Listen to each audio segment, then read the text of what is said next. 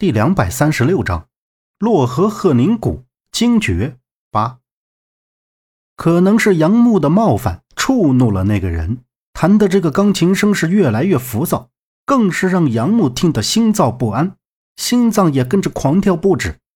杨木快步跑到身后的钢琴处，居然看到原本空着的凳子上坐着个人，直挺挺地坐在钢琴前。杨木上前就抓住他的肩膀。才感觉到他的手并没有放在钢琴键上，可黑白鲜明的钢琴键自己却在疯狂的跳动。而这时，杨木在注视钢琴键的同时，又看到了钢琴键上方平面反射出一张模糊怪异的人脸。当人脸渐渐清晰时，杨木浑然呆住。不料，坐在凳子上的人动作极快。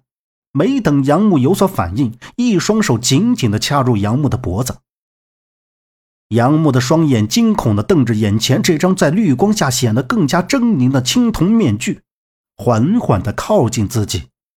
青铜面具在自己的瞳孔中越来越大，窒息感再一次袭来，眼前一黑，只听到自己的喘息声、心跳声。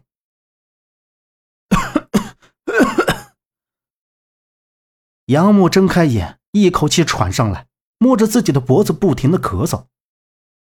他坐起身，在看到自己所在的房间之后，意识到原来刚才的一切全都是梦。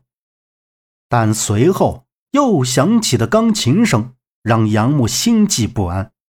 又是钢琴声，难道真的还有其他人？杨木这样想着，拉开房门走了出去。走出房门，看到外面楼道黑暗暗的。钢琴声音很小，只有在房间里听得清晰。声音是从楼上传上来的。杨木为探究竟，还是来到了三楼，顺着声音的方向走到了东面的房间门口。恶魔魂曲，毫无节奏的音符，最后形成了一首曲子。声音虽然小，但却令人亢奋。杨木看着身前的双扇门没有把手，试着推了一下门，竟然开了。看到对面竟然还有一个门，原来这是一个套间。但随后触目惊心的画面让杨木瞬间皱起眉头。在走过暗黄的灯光左右两边，墙壁上涂画着一张张奇怪畸形的人脸，人脸上那一双双空洞的眼睛像是失去了灵魂一般。如果是普通人看了，会觉得是小孩子的涂鸦。但是杨木一张张的看过去。发现这人脸有一个共同的特征，那就是所有人的脸眼睛都是一模一样，眼睛呈现出立体感，非常像是青铜面具上的那双眼睛，而且完全都是一种颜色画上去的。这种画面感让杨木有些不舒服。此刻，他也走到了过道的尽头，那钢琴声就是从身后的门内传出来的。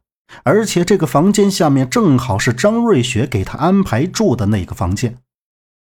杨木推开门走了过去，里面竟然是亮着灯，房间很混乱，地上横七竖八的堆满了书，白色的墙壁上也都是涂鸦。直面杨木的一堆书的中间立着一个大石台，在那上面，杨木看到了那张青铜面具。青铜面具被放置在一个玻璃容器中。狰狞的面部对着杨木，杨木瞪大眼睛，觉得不可思议，因为那魂曲就是从身前的青铜面具发出来的。他低头凝视着玻璃中的青铜面具，宽嘴巴、大耳朵，耳部斜向伸展，极为夸张。额头的正中有一方孔，上面镶着一颗红色的石头，竟和梦里的不一样。又见面了，杨先生。一个似乎熟悉的声音在杨木的左侧响起。杨木警惕地抬起头，眼前一个头发松散、身着灰色睡衣的男人露出一抹淡淡的笑容，看着他。这个人看着有些眼熟。杨木仔细地端详了片刻，眸光微闪，竟然惊讶道：“罗公子。”就见眼前的人走到了近处，伸手将石台左侧的一个黑色按钮按了下去，那钢琴魂曲戛然而止。你，你怎么会在这儿？杨木的目光直视着他，然后警惕的又向四周扫了一眼，问道：“此刻没有穿西装的罗公子，像是换了一个人。他眼眸瞅了一眼青铜面具，然后对杨木说道：‘怎么样，这曲子还不错吧？不要紧张，你是张瑞雪请来的客人，也就是我家的客人，对待客人应该像朋友一样。’你家，你和他是什么关系？”杨木诧异的问道：“张瑞雪，罗公子。”杨木想起之前在矿区的时候，罗公子也去了，他们两个还因为矿洞出现的突发情况而吵架。他们俩的姓氏不同，难道是家族联姻？张瑞雪和他是夫妻的关系？什么关系？你还不知道？这个不重要，我们先来说说重要的事。我知道那天你给陈为民的地图和笔记是假的，真正的巴马祥和图中的地图和笔记本都还在你的手里。其实我们可以合作一下。罗公子摆正了姿势，手扶上青铜面具上方的玻璃，看着杨木说道：“合作？怎么合作？”杨木已经猜到罗公子会说地图和笔记本的事，他要谈合作。这让杨木感到很意外。巴马祥和图中隐藏的地图是神藏图的一半，而神藏图被人一分为二，相继附藏在两幅画作之中。其中一幅就是巴马祥和图，而另一幅是居春山图。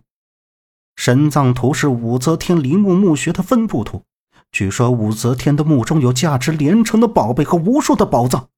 居春山图已经在我手中。就差你那副了，只要你愿意，我们可以一起去寻找宝藏。罗公子说着，眼神微变，有些兴奋，有些激动。你觉得我会相信你吗？